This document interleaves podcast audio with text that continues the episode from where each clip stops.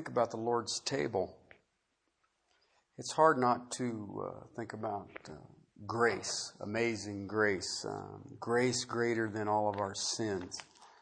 And that is what we've been looking at. Grace. When we think about the grace of God, do we really understand what it is? We think about it is unmerited favor. We think that it is uh, uh, this gracious gift from a holy God to his chosen people uh, to give us what? just plug in any word from it. And I, I want to move into this life of grace for Christians only um, because um, I am almost positive that we don't understand the full ramifications of what He has done for us. Okay, when you look at that outline, it's in your bulletins, you'll see there that it's for Christians only and what He does and what we do. And if you really paid attention to this series, you'll notice that what we do is really pretty much insignificant because of the amazing things that He has done. Um, we will start today. I, I had actually wanted to get this in one message, but as it dawned on me as I was rightly dividing truth, that this could have been a world record message. This could have been one of those like Paul started in the early day, and then that evening the kid fell out the window and he had to go healing to get finished. And I thought uh, perhaps I shouldn't put you through that uh, much turmoil and this festive time. So I'm going to kind of lay a foundation for this tonight, today, as we move into this, because we'll be looking at 2 Corinthians chapter 12. But I do want to bring you back into to gear with where we're at and why. Too many times we take a specific text and we want to hang on that text and you won't look at what all of that means. And so I'll bring you into speed when we get to that. Let's have a word of prayer and then we'll look at this um, amazing God we serve and amazing grace. Father, thank you for the sacrifice for our sins. Father, thank you for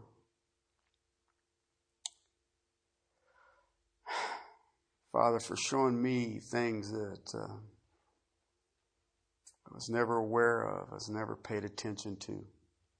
Father, I pray that these precious souls would hear these words this day. Father, you amazed me in this. Father, I pray that my brothers and sisters will be amazed and that your grace would be just a little bit more understood for what you've laid before us the redemption of our souls. To your glory and praise. Amen. We've been looking at a word, actually, over the last few weeks, the word delivered. It's a root word we get saved from. You have been saved. You're not in the process of being saved. You, when something is delivered to you, it is not in the process of being delivered to you. It is either in your possession or it's not.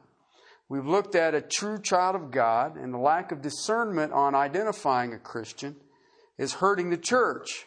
But a true child of God has been delivered from error to truth. And so they should have a hunger for truth. It should be something not mandated. It should be a vacuum that they're wanting to fill up.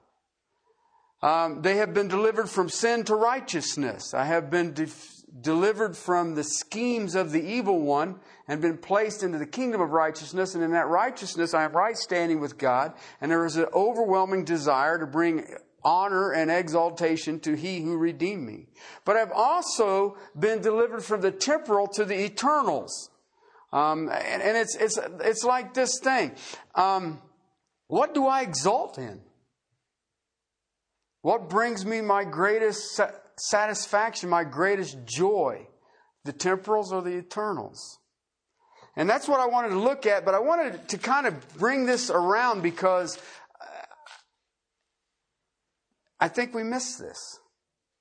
And I'm going to start with Ephesians 1, verses 3 through 9. Blessed be to God and Father of our Lord Jesus Christ, who has blessed us with every spiritual blessing in the heavenly places in Christ. Just as he has chose us in him before the foundations of the world, that we would be holy and blameless before him in love.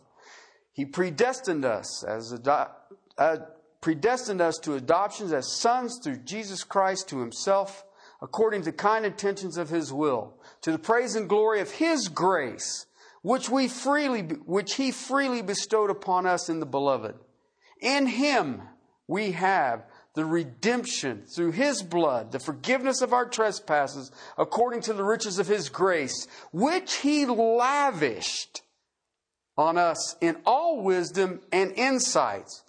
He made known to us the mystery of his will according to his kind intentions which he purposed in him. That there is amazing text.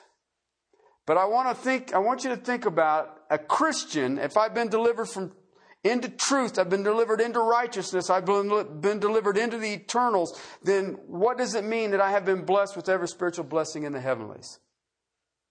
Okay, I'll put it to you this way. What are you lacking? No, no, no, wait, wait, wait, wait. Don't jump. Don't jump. Okay? I just want you to think about that one for a second. But it says he has lavished this in verse 8. What? As according to his riches of his what? According to the riches of his grace, he has lavished upon us. Go to chapter 2, verses 8 and 10. You've all know this text.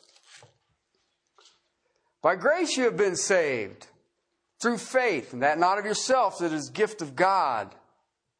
Result, not as a result of works, that no one may boast. We are what? His workmanship. What does that mean? By His grace, through His faith, you are His workmanship. Okay? The faith that you have isn't yours. It is a gift. It is unmerited favor given to you by God. And you, it makes you what? His workmanships. Created in Christ Jesus. For what? Good works. Note the good works. There's a qualifier. Which he prepared beforehand. I want you to hang that one. I want you to hang that someplace right here where you can get a hold of it real quick because I believe that what has happened to the church today is that we have our good works that we created in Him. Do you hear what I said? We have our good works which we created in Him, not His good works that He created beforehand. And I'll show you why here in a few minutes. Go to chapter 4, verse 7 through 13. Chapter 4, verses 7 through 13. To each of us, what? Grace according to the measure of Christ's gift. What was the measure of Christ's gift? What was the limit to his gift? There was no limit to his gift. So, how much grace was there? There is no limit to his grace. Okay? In that grace, verse 11 says he gave some as apostles, some as prophets, some as evangelists, some as pastor teachers for the equipping of the saints for what? Work of service or ministry. What did he say in chapter 2? Created in his. For what? Good works that he prepared beforehand. Here it says that he gave gifts to men and he gave gifted men to the church so that we would do what? We would serve. That service would be based on what? Chapter 2. Good works that he had already designed. Okay? All of this is still in what? His grace. Chapter 5, verse 1. Be imitators of God as beloved children. Now, let me ask you a question. If a person is a child of God, they will be an imitator of who? Of Christ, God, right? Can you spot that in society today? Boy, I would think so. I would think so. We have a ministry that is His workmanship. Did you know that?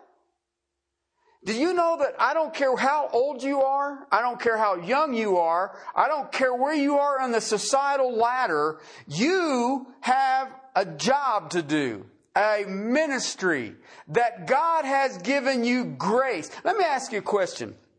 All right? We're, this is going to be a little different. This is going to be a kind of a working thing. God's grace. Okay? We like amazing grace and all that, right? We sing it. We know the words to it. Some of us can sing it without the hymnal, right? Was it sufficient for your salvation? Uh, did, did you have to bring anything to the table? Was His grace sufficient? Let me ask you this. Was His grace sufficient for your holiness? Okay, well, I'll just, what about your hope? Is His grace sufficient for your hope? Then let me ask you a question. Is it a privilege to worship the Lord? Do you know that He only has to give you grace to do that? Because you can't do that on your own? He saved me. He sanctified me. He gives me hope. He allows me to worship, and all that is encompassed in what? His grace, in His workmanship. Okay? Now let me ask you a question. We're a small group this morning, but I know in this group right now that we have people in pain. Okay? Here's, I delineate pain two ways. Okay? I know, I'm too simple. Well, you tell me if I'm wrong. Physical, emotional. Is there any other pain? Can you think of any other pain? I either have physical pain or emotional pain. Sometimes I can have an emotional pain that gives me physical pain.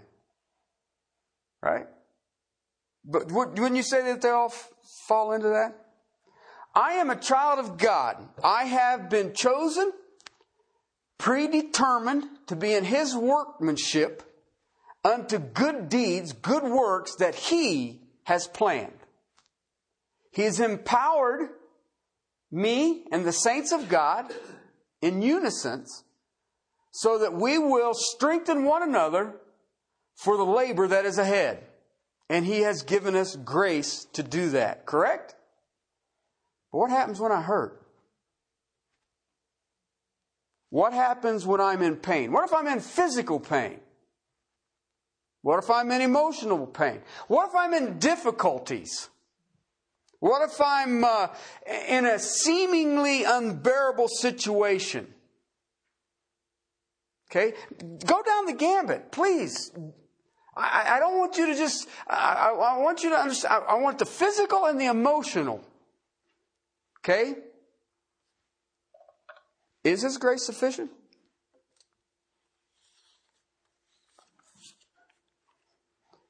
Now, well, be careful.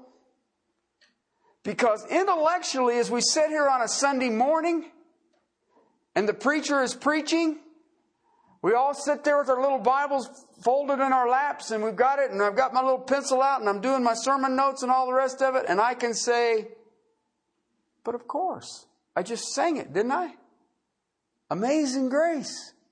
I sang it. Right? through many dangers, toils, and tumults, and all them other things. Right?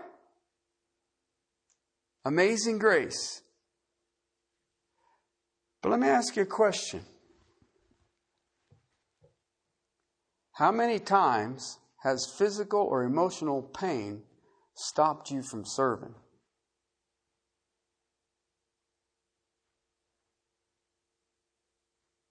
How many times? How many times when I am pulling down these ideologies and the mightiness of God that imprisons souls, do I stop because of emotional pain, heartache, grief, physical pain? I'm sick. I'm physically ill. I'm this, I'm that, I'm the other.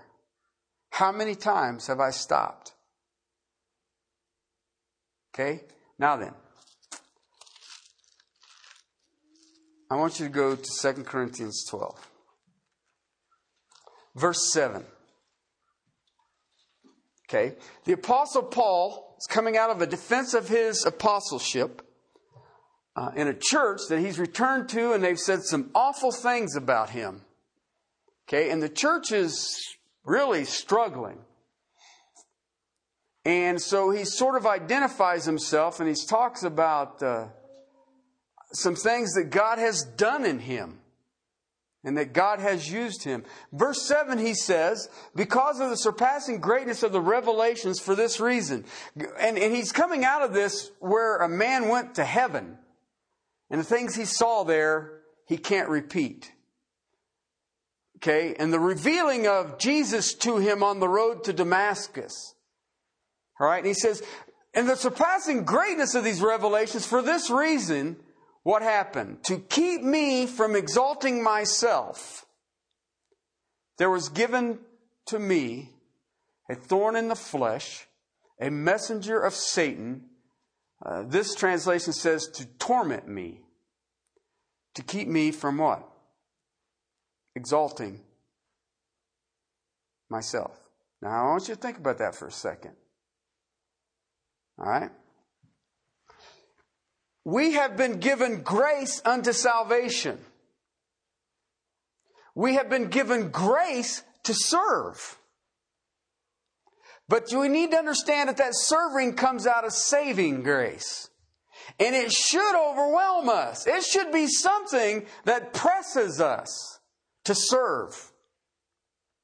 Okay? Now pay attention. You really need to stay with me today. Okay? Because I know a whole bunch of people who quote unquote want to serve, but are they? Are they?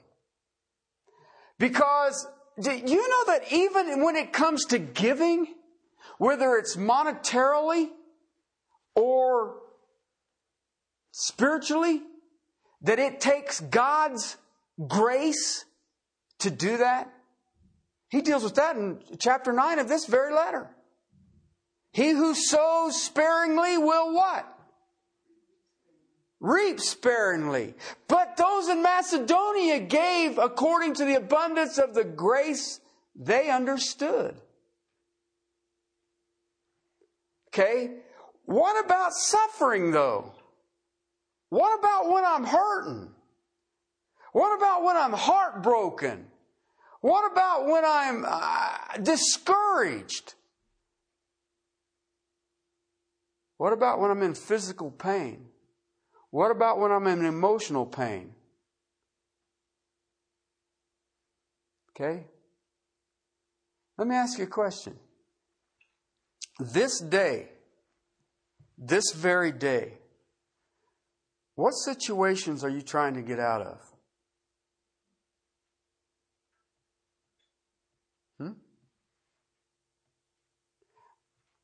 Do you guys, any guys, and this is going to be corny, but that's the best I can come up with an illustration. You guys remember MASH? Do you remember Corporal Klinger? Okay. He, he, he, I remember him sitting down one episode and trying to eat a Jeep and was literally dipping it in oil and eating it because he wanted a Section 8, right? Because he wanted, he didn't want a dishonorable discharge out of Korea, but he wanted a Section 8 that he was nuts. I mean, he, remember he dressed in women's clothes and he wore parkers and everything in the middle of the summer and weird stuff like that because he wanted out of his situation. I believe that many of us in this room this day are no different than Corporal Klinger. Do you like being in uncomfortable situations? When you get into an uncomfortable situation, what is your first thought? Get me out of it. Do I have to eat a Jeep? okay. You know what's amazing about Corporal Klinger? When you see him come onto the scene, he's striving his best to get out of Korea, isn't he? Do you ever see the last one? Do you see how it ended? He met a Korean woman and stayed in Korea. How many times have you hurt? How many times have you been uncomfortable? How many times in those times of pain, sorrow, heart wrenching pain, are you like Corporal Klinger? Get me out. Okay? Now let me ask you a question. What about ministry? Serving the saints of God.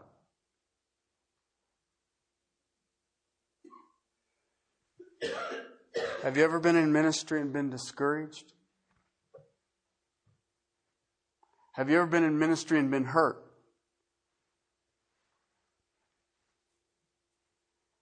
Have you ever just, I don't have the confidence? I, I, I don't have, what if they reject me? What about this one? I just don't have the time. Hmm? Have you tried to get out? That get you out of ministry? What reason do we use to get out of unconditional service? I mean, some of it's unbearable. I've had the midnight phone calls. I've had the one o'clock in the morning phone calls and have to go to downtown Denver or go to a hospital. I've had those. Okay, and you think, God, you're sovereign, you deal with it.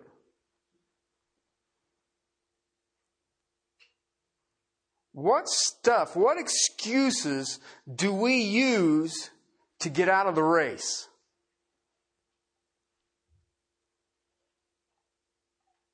Which ones?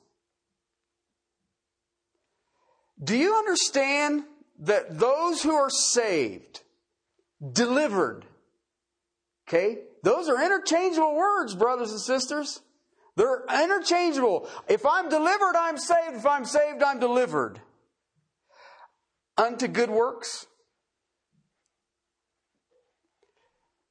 that the Lord has planned. that the Lord has sent you on. Do you understand what I'm trying to say? I don't care how old you are. I don't care how young you are. I don't care how many years you've walked with Christ or how many you haven't walked with Christ. God has predetermined beforehand you for work. I wonder how many are on a leave of absence.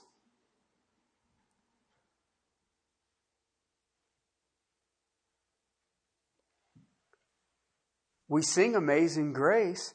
We sing Grace greater than all of our sins. Where is it in our sufferings? Where is that grace in the wars of our lives? Where is that grace to deal with the child who is rebelling against the parent? Where is that grace that deals with the husband and wife who are struggling? One's wanting to go one way, one's wanting to go another way. Where is that grace that when I am dealing with a coworker or a co-laborer? Where is that grace when you pour yourself into a person and they turn and stab you? Where is it?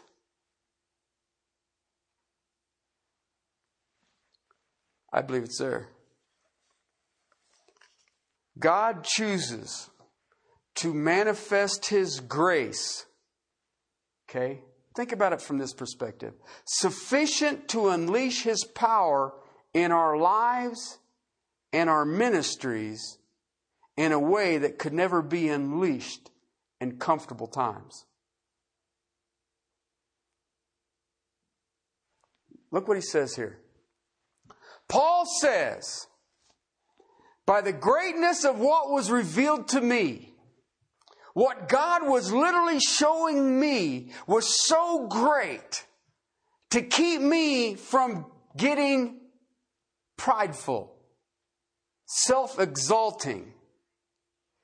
There was a thorn in the flesh given to me, a messenger from Satan. Do you understand who gave him that? God did. The word there in the New American Standard, this translation says to torment. Okay? Uh, some of your translations may say buffet. You know what it literally means? Smack upside the head. God had given Paul something that kept smacking him upside the head to torment me. Why?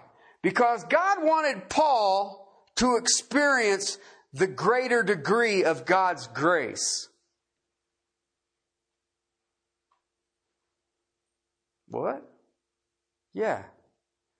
God had a messenger from Satan with Paul to smack him upside the head so that he would experience a greater degree of God's grace. That's what he says. Look what he says here. He says, You know what? I like this. Concerning this, this messenger of Satan smacking me upside the head, I implored. You know what that means, right?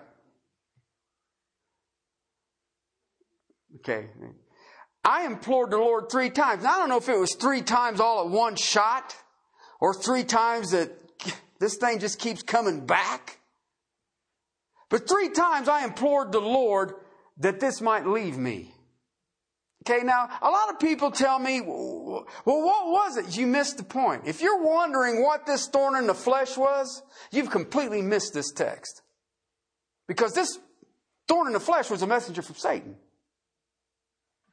Okay? And it was smacking Paul upside the head. And I like this. Have you ever prayed to God? Help. This is awful. Right? You know what I like about this text? There's nothing wrong with saying, hey, this is awful. But what was the reason of the petition? I'm like Klinger. Hey, this is awful. Get me out of Korea. Is that what Paul said? Paul said, Hey, this is awful. And God said, What did God say? You know what's amazing about that? Verse 9 in your Bible, if you've got one of them really holy Bibles, that'd be a red letter Bible. And it's red letter right there, doesn't it? And what does it say? My grace is sufficient. Even if there's a messenger from Satan slapping you upside the head, my grace is sufficient.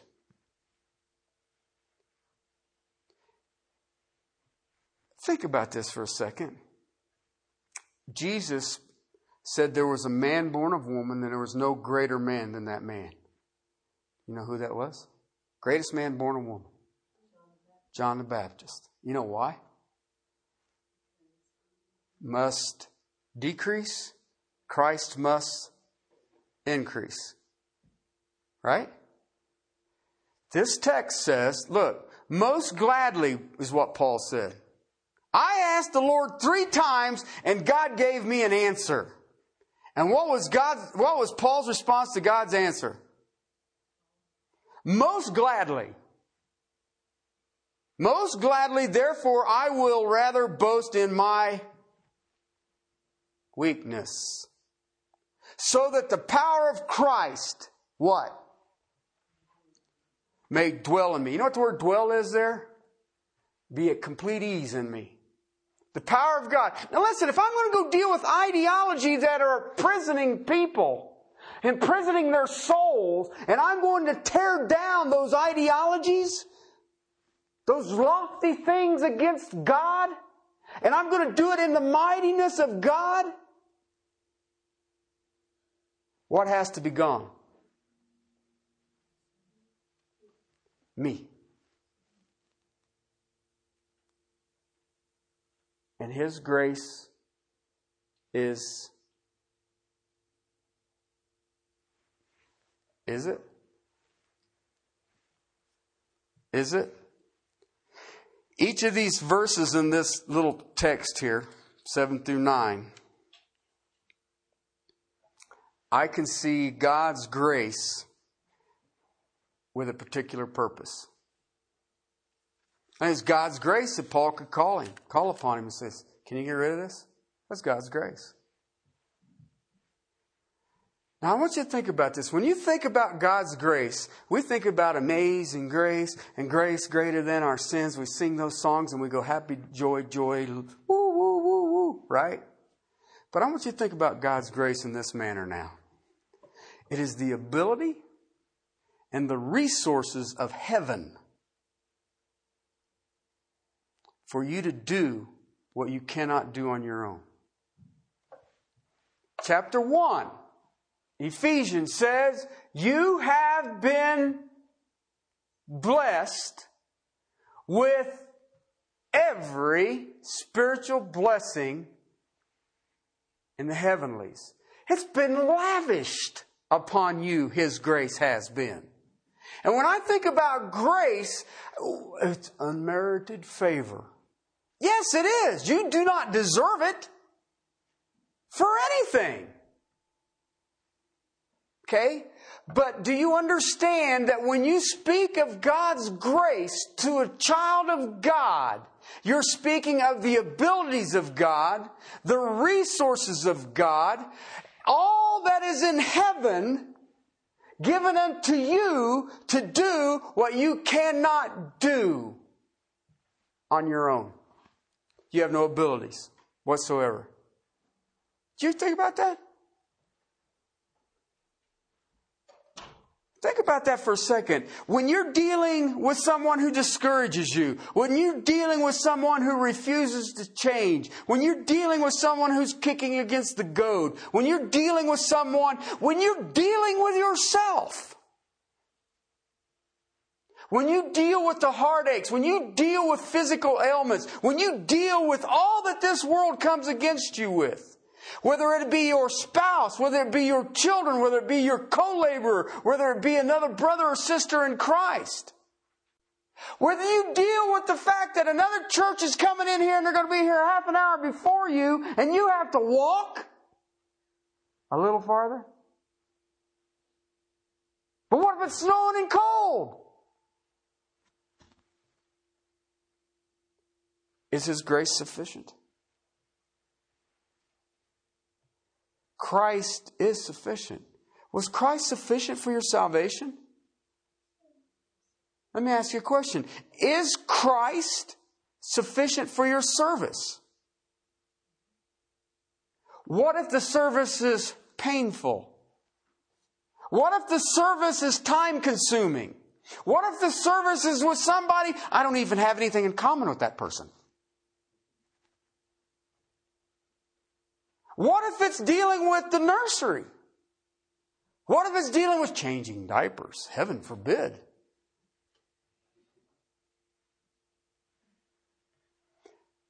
Did you know that in Ephesians 4 you had been called into a royal priesthood? Did you know that? Did you know that it doesn't say that the pastor is called into a royal priesthood? Did you know that? Did you know that it doesn't say the evangelist is called into the royal priesthood, Sunday school director, Sunday school teacher is pulled? You know what a priest does, right? A priest takes people to God. Okay, a prophet brings God to the people. A priest brings people to God. If you're saved, guess what? Hello? This is the interactive part.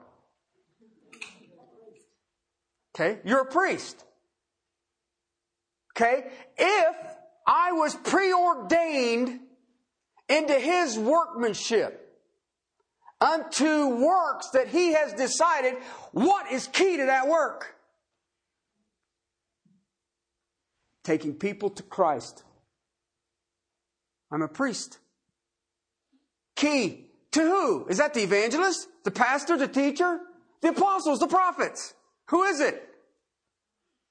If I have these gifted men given unto the body of Christ for the work of ministry, what's ministry?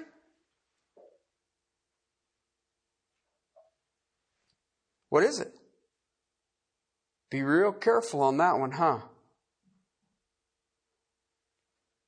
I have been called into service and I have been called into service in a supernatural way to use a special gift, a spiritual gift that has been given to me, and every child of God has been gifted for the work of what? Strengthening the body of Christ. Period. Period. Look at, here's one that they tell me is taboo to teach on, but I'm going to anyway. Chapter 9, verses 6 through 8.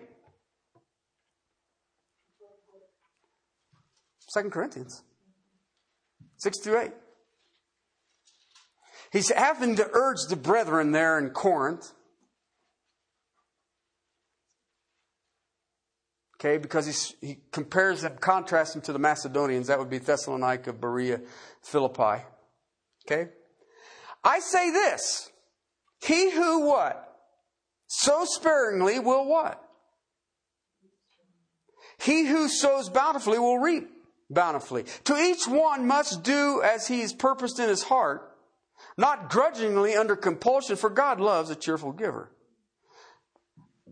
See, we like to preach that. We say you gotta give, but give because you want to.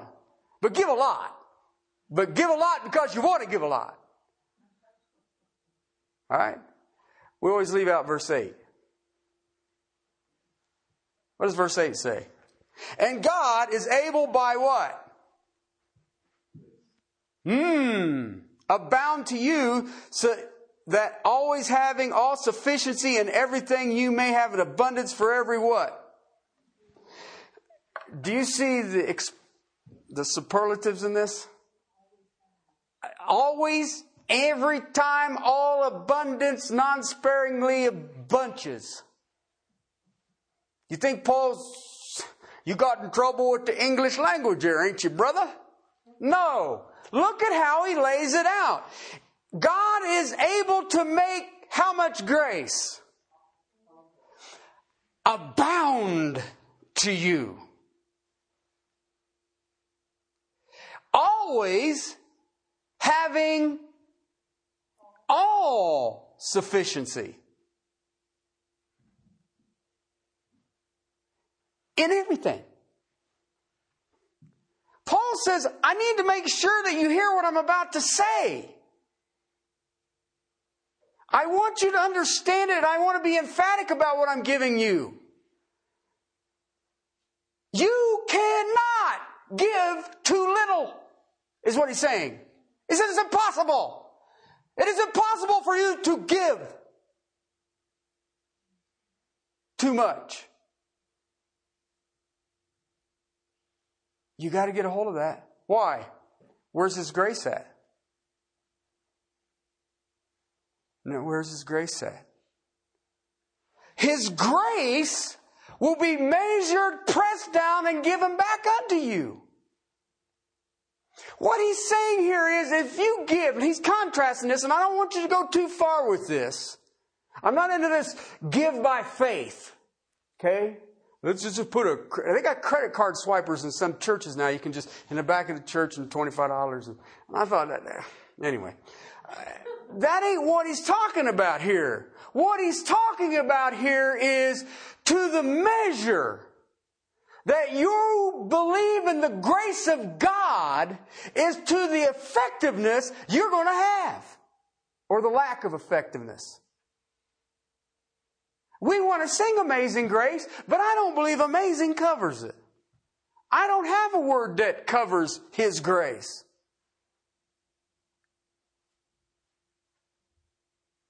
You lay it all out. Here it all is. Here it all is. Grace and giving, we reap God's favor. Don't push too much into that because I want to show you something. Why?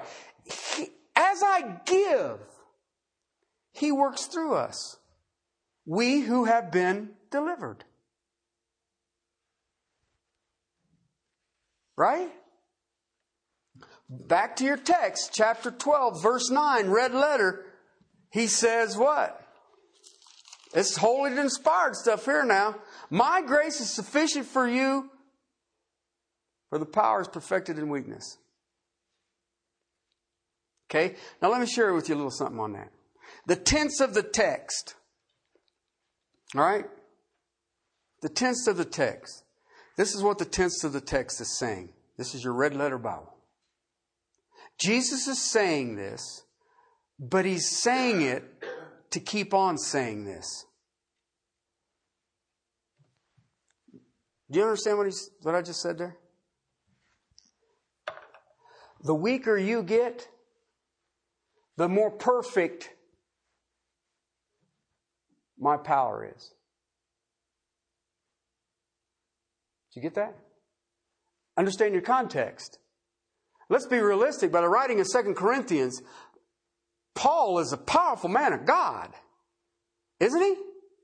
And yet, with all that God had revealed to him, he said, To keep you from getting in a place that's dangerous for you, I'm going to send a messenger going to slap you upside the head. But as he keeps beating you on the side of the head, you will become weaker. And as you become weaker, what happens? My manifestation becomes brighter and brighter and brighter. That's tough text. And yet it's still all dealing with what? Grace. Think about grace. When you think about grace, what do you think about? What's in it for me? No way. By God's grace, I've got a new car. By God's grace, I bought a new house. God's grace, I married this woman. By God's grace, I have these kids. God's grace, I have this education. By God's grace, what do you do when God's grace says, I'm going to send you a messenger from Satan to slap you upside the head to keep you from exalting yourself?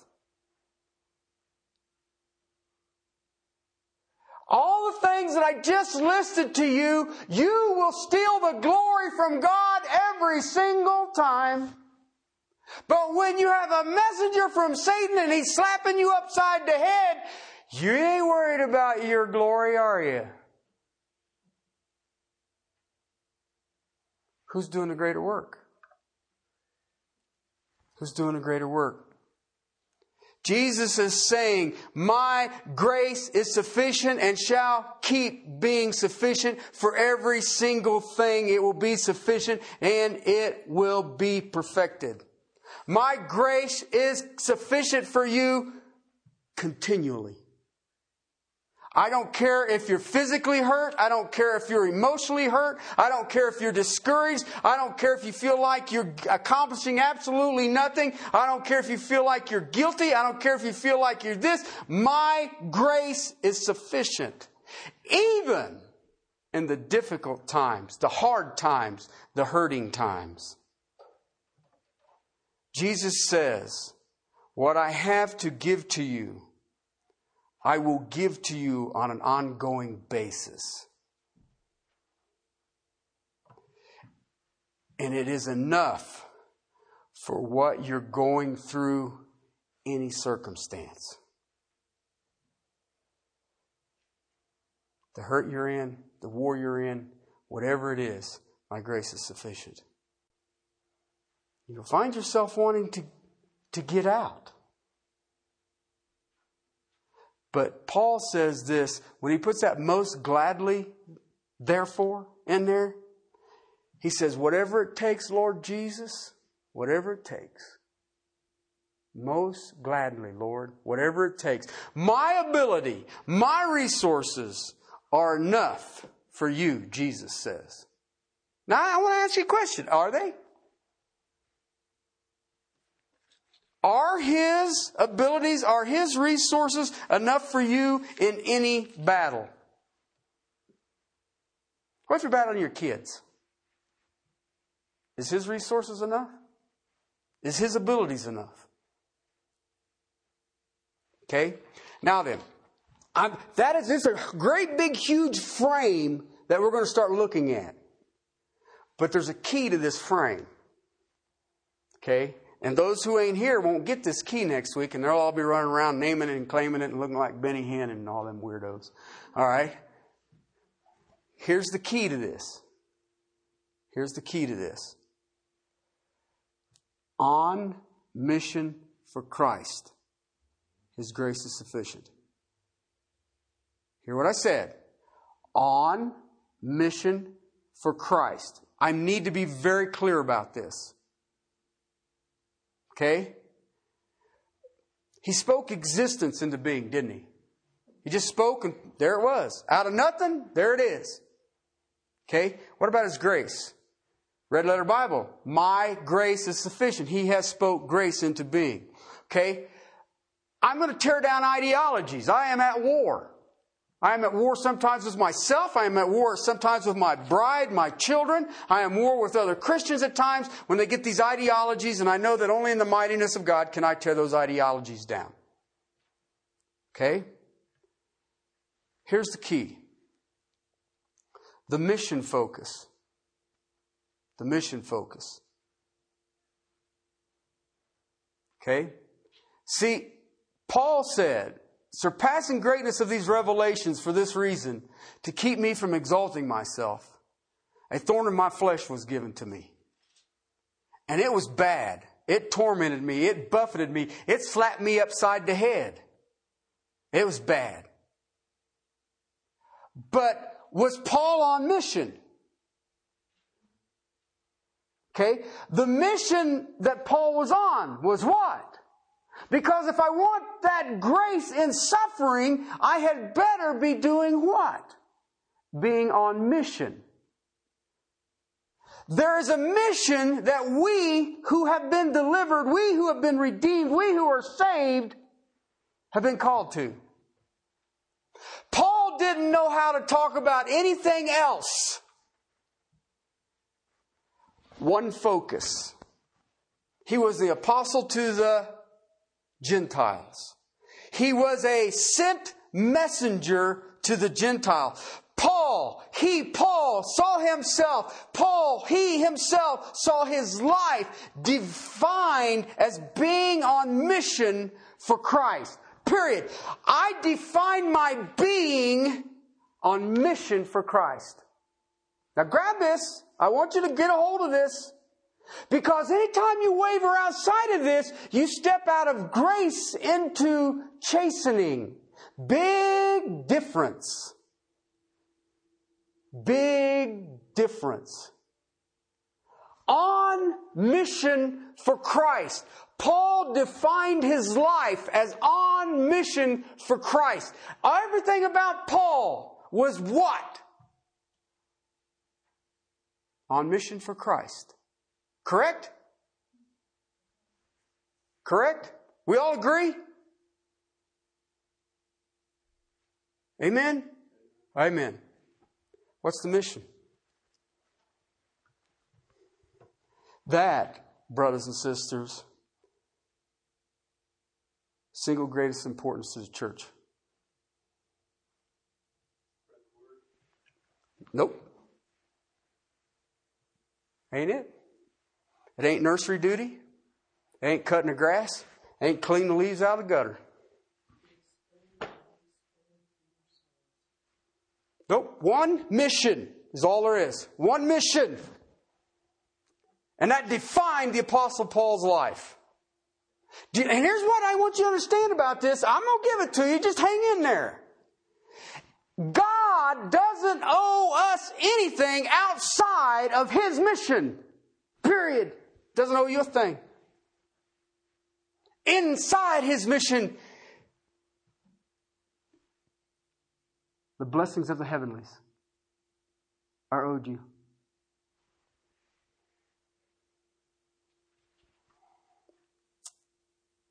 Listen, we have to approach all the scripture we see, all the assurances of God, all the promises of God. Okay, everything that you see in scripture have to be approached in the context of the assignment that we have been given. Okay? Listen, this book is not a book of God's promises to help us survive. He never said that.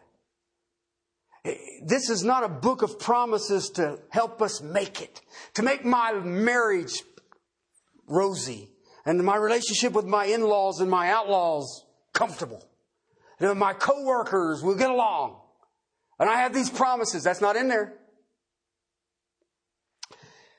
It's about being on mission for Him. It's about the passion for Him. Are you ready? His grace is sufficient to make disciples of all nations as I am going. Nope, nope, nope, nope, nope, nope, nope, nope, nope. Walk walk. Paul's prayer over and over in the New Testament is that we would walk worthy. The Word incarnate.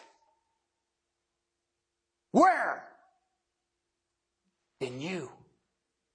And when you're on mission, His grace is sufficient in heartache and in blessing.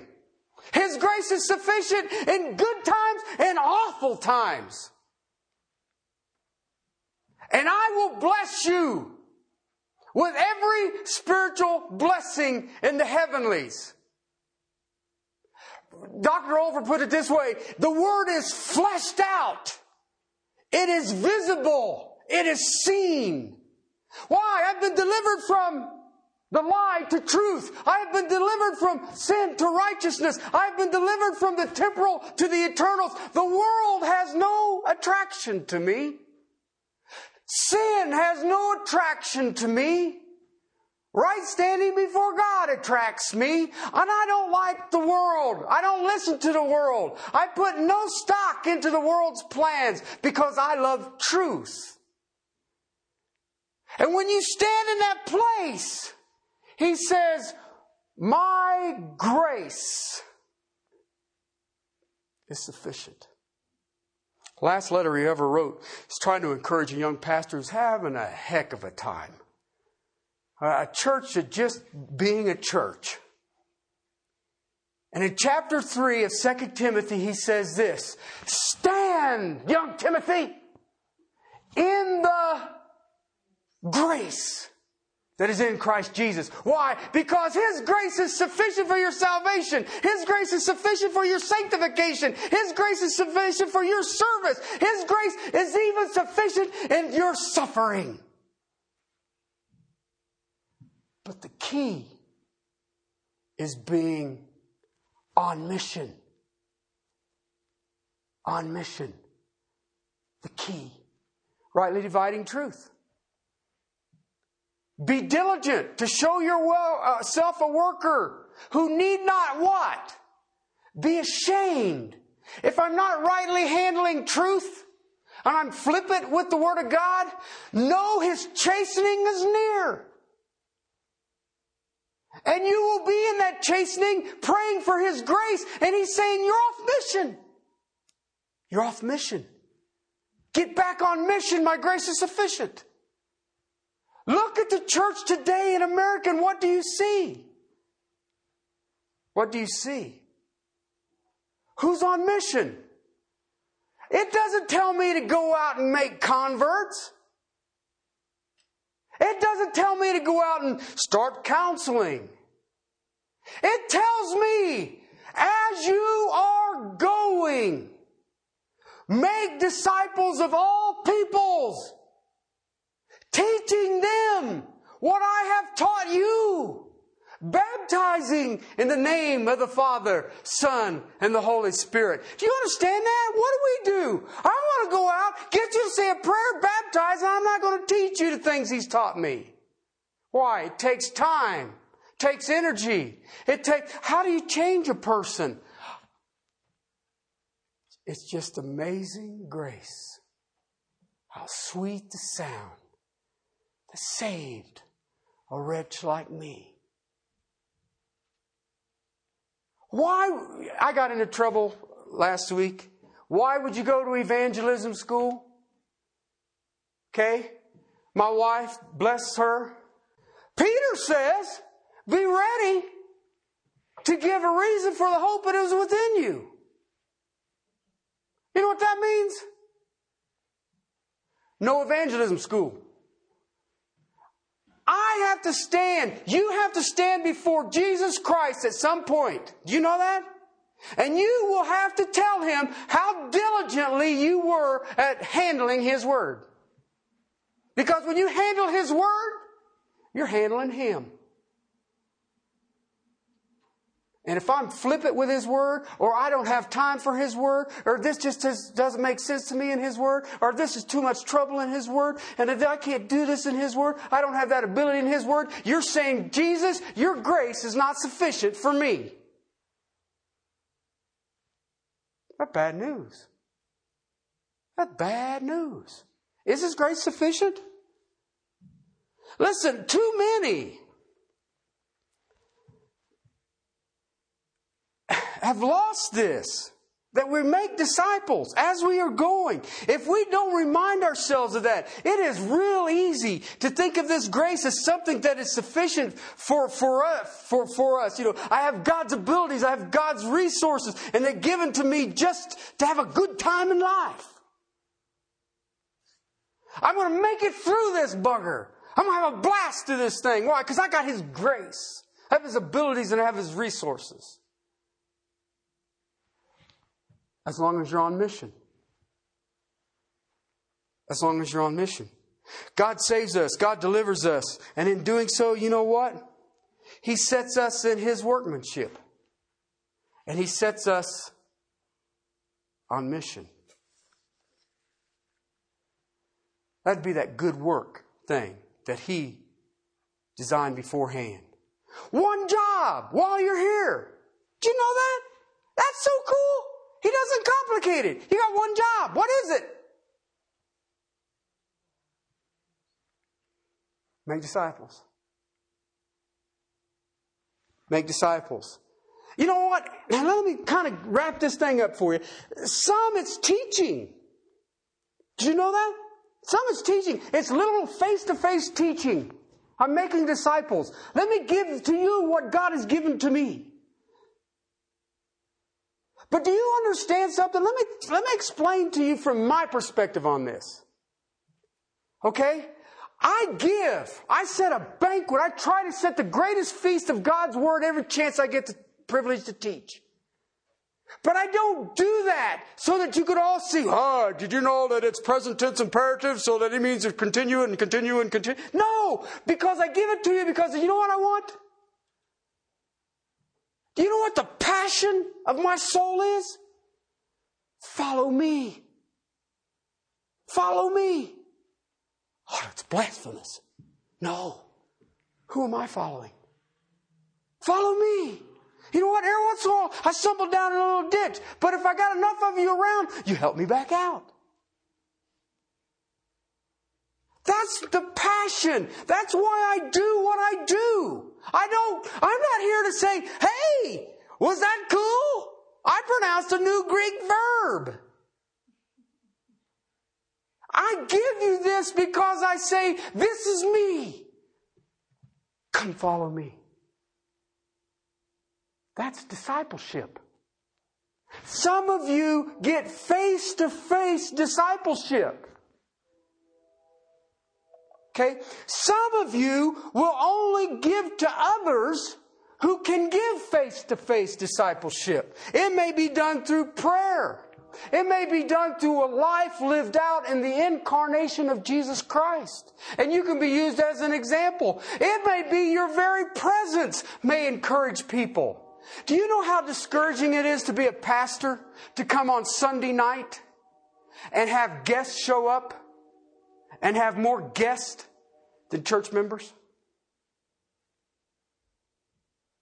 You know what the church says? Do you know what the church is saying when she acts that way? I'm busy. I'm busy. Do you know what you say to Jesus? Your grace isn't sufficient. You don't understand I'm tired. You don't understand it's cold. You don't understand it's hot. You don't understand it's this, it's that. You're saying His grace isn't sufficient.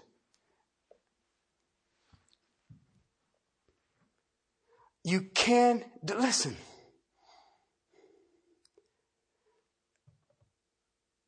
It may be giving to others. It may be a life. Some of the greatest people that I have exposed myself to were some of the worst teachers. Okay? To verbalize what Scripture was saying, they were awful. Okay? But you know what? Their lives shouted to me the faithfulness of the Lord Jesus Christ. Okay? Think about it. Hank and Donna Smith. Right? Hank knows the Bible inside and out. I mean, he used to drive into downtown Denver and hang verses up on his mirror, and it was he's driving and memorize scripture, and he's into this memorizing. I thought, good Lord, get a life, dude. Okay, but you know what? Hank never really took on a teaching position at times. He never really got that involved with it. But you know what you saw? Christ. Step by step, day by day, year after year after year after year after year. He's still doing it to this day. Planning another church out in Ramah, Colorado. And it isn't that he's this great proclaimer, or this great, amazing man of God. He walks the walk day in and day out. You know what he does? He makes disciples. He makes disciples. You know what? I can't memorize scripture. Sit down and just say, I'm going to take this text and memorize it. But you know what God done? He showed me through Hank Smith. He reads that thing going into work and coming out of work and into work and coming out of work until he's got it memorized. God said, if you just read my book, It's just amazing how much of it might stick. Okay? Listen, God says, I'm going to, by grace, give you gifts individually. Not only that, I'm going to give, live my life through you. Okay, and it will be done by grace. Grace is the resources of heaven. Graces are the abilities of the divine given right to you. Why? To accomplish a mission. Accomplish a mission. I like that idea. I have God's presence, I have the Holy Spirit. All these things that come with God's presence in my life, that's really good stuff. I have these gifts. Wow, that's amazing. And He gives them to me free, freely. Woohoo! Hot dog. That's grace. You're going to live your life through me? That's good stuff. But this idea of making disciples of all nations? Wait a minute. Isn't that better left to the vocational minister? I'll take your Holy Spirit. I'll enjoy your presence. That gift thing is cool. Should be able to serve a little. I'll give you a little time. I got Sunday mornings, no problem. Is that His grace? Your grace, your life, live through me, sign me up. Take advantage of that. That adds productivity to my life, doesn't it? Let me share with you something. I'm going to close with this. God doesn't owe us anything when we reject the reason that He gave us His grace. Do you hear what I said? God doesn't owe us anything if we reject the reason that He gave us His grace. And you know what? I can spot it. I can spot it a mile away. I'll give you the text and I'll close with this. I'm not going to expound it, I'll just give you the text.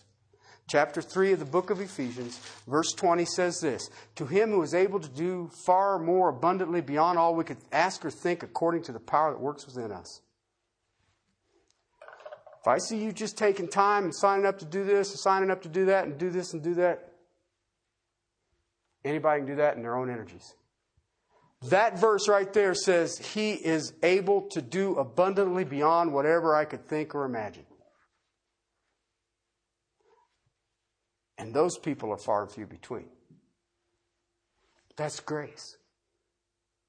Grace for salvation, grace for sanctification, grace for serving, and grace in suffering. Key on mission on mission. Let's pray. Father, I give you the praise for your word, for your grace. Lord, the amazing things that you do. Lord, may we uh, may we not take it for granted. Lord, may we understand this precious gift and how it blossoms like a flower. Father, may we understand that we've been delivered. May we understand that your grace is sufficient Period. Father, may we know and may we rest in the assurances that in our weakness, when we're really hurting, your grace is there, sufficient. Father, let us stay on mission. Father, let us not waver. Let us stay on mission. Let us stay on mission. We walk worthy to your glory and praise.